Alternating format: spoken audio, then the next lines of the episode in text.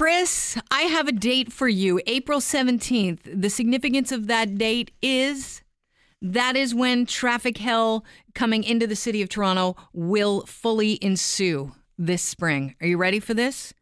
It's going to happen. That is when the ramp from the eastbound Gardiner Expressway to York and Bay and Yonge will be closed to traffic. Here's the mayor. We'll also be taking steps to try and accelerate this work to the greatest extent possible, uh, consistent with the congestion relief plan uh, that uh, has seen us uh, accelerate many of the projects that are uh, underway in the city. Uh, Mayor John Tory today announcing the closure of that ramp. Here's what else he had to say. Because of the fact that there are many residents that live right around this construction project, and because of the fact that concrete demolition work can be noisy, obviously, we will have construction happening from 7 a.m. to 7 p.m. At which point I questioned the mayor. Didn't you say you wanted to get construction going 24 7 in the city of Toronto so major projects are done a lot quicker and they save us the headache? What happened to that?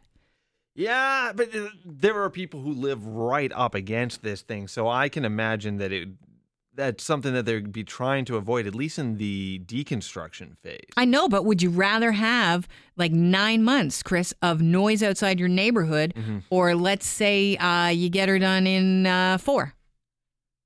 Give me the four. Let's get driving Right, again. get Let's it get done. moving. Get Because it, it- get because yourself some good earplugs. for those same people, this is going to be constant Nightmare. gridlocking. They can uh, big trouble in trying to get to and from their uh, place of home or the work where they if they happen to work down there too.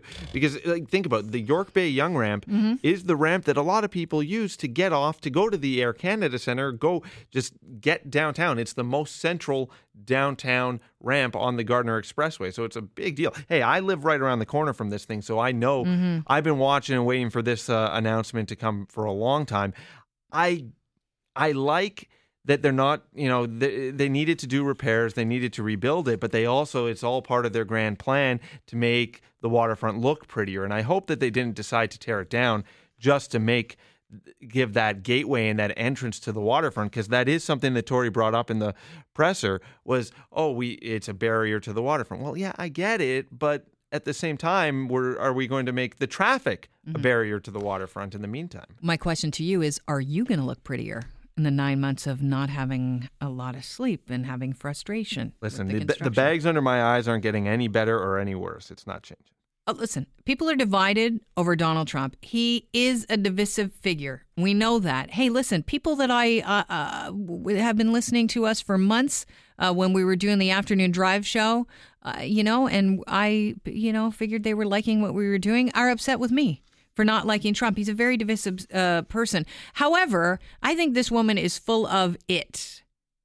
BS. Gail McCormick, she uh, says that she is separating from her husband of 22 years. Why?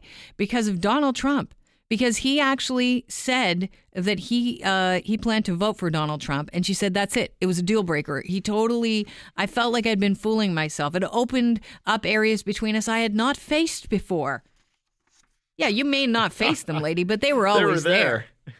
They were always there. Her relationship was falling apart. Yeah. I, I'm going to defend Trump on this. He did not wreck your relationship. You can blame a lot of things on Donald. I don't think that that particular divorce, he doesn't have to lose any sleep worrying about that.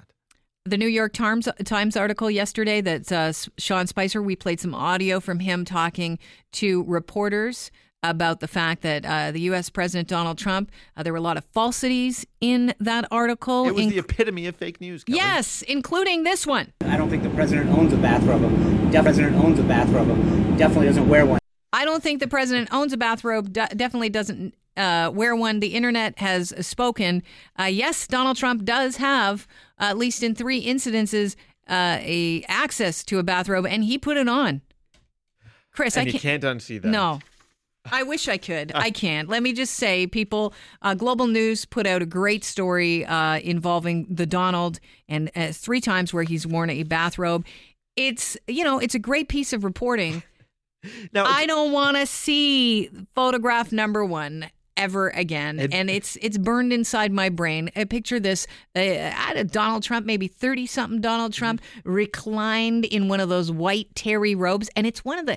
It's a shorty. It's a lady robe. He's I know fo- it was a man's robe, but it was a lady robe, so he's kind of he's leaning back. on a bed. and his legs are sort of open. He, he, he- you know Ah? It, it, it's it's like paint me like one of your French girls, pose going on right there with Donald. And admittedly, Yeah. that was a younger Donald wearing the bathrobe. Maybe he's decided. Maybe he's he's not doing the bathrobe thing anymore. I'm not body shaming. If you're going to say that I'm body shaming, I am not body shaming right now. I, he has a fine figure in it. I just don't need to see that.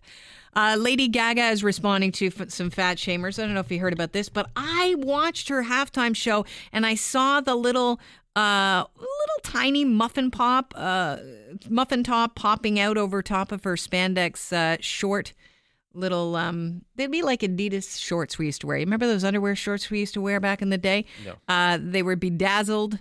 Hers were bedazzled anyhow. She had this little tiny pot belly and i thought that's what we're going to hear about her performance. Uh it also reminded me of this. Pot bellies are sexy.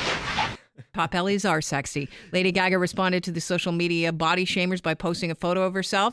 She said, I heard my body is a topic of conversation, so I want to say I'm proud of my body. You should be proud of yours too, no matter who you are or what you do. I could give you a million reasons why you don't need to cater to anyone or anything to succeed. Be you, be relentlessly you. That's the stuff of champions. Thank you so much for everyone for supporting me. I love you guys.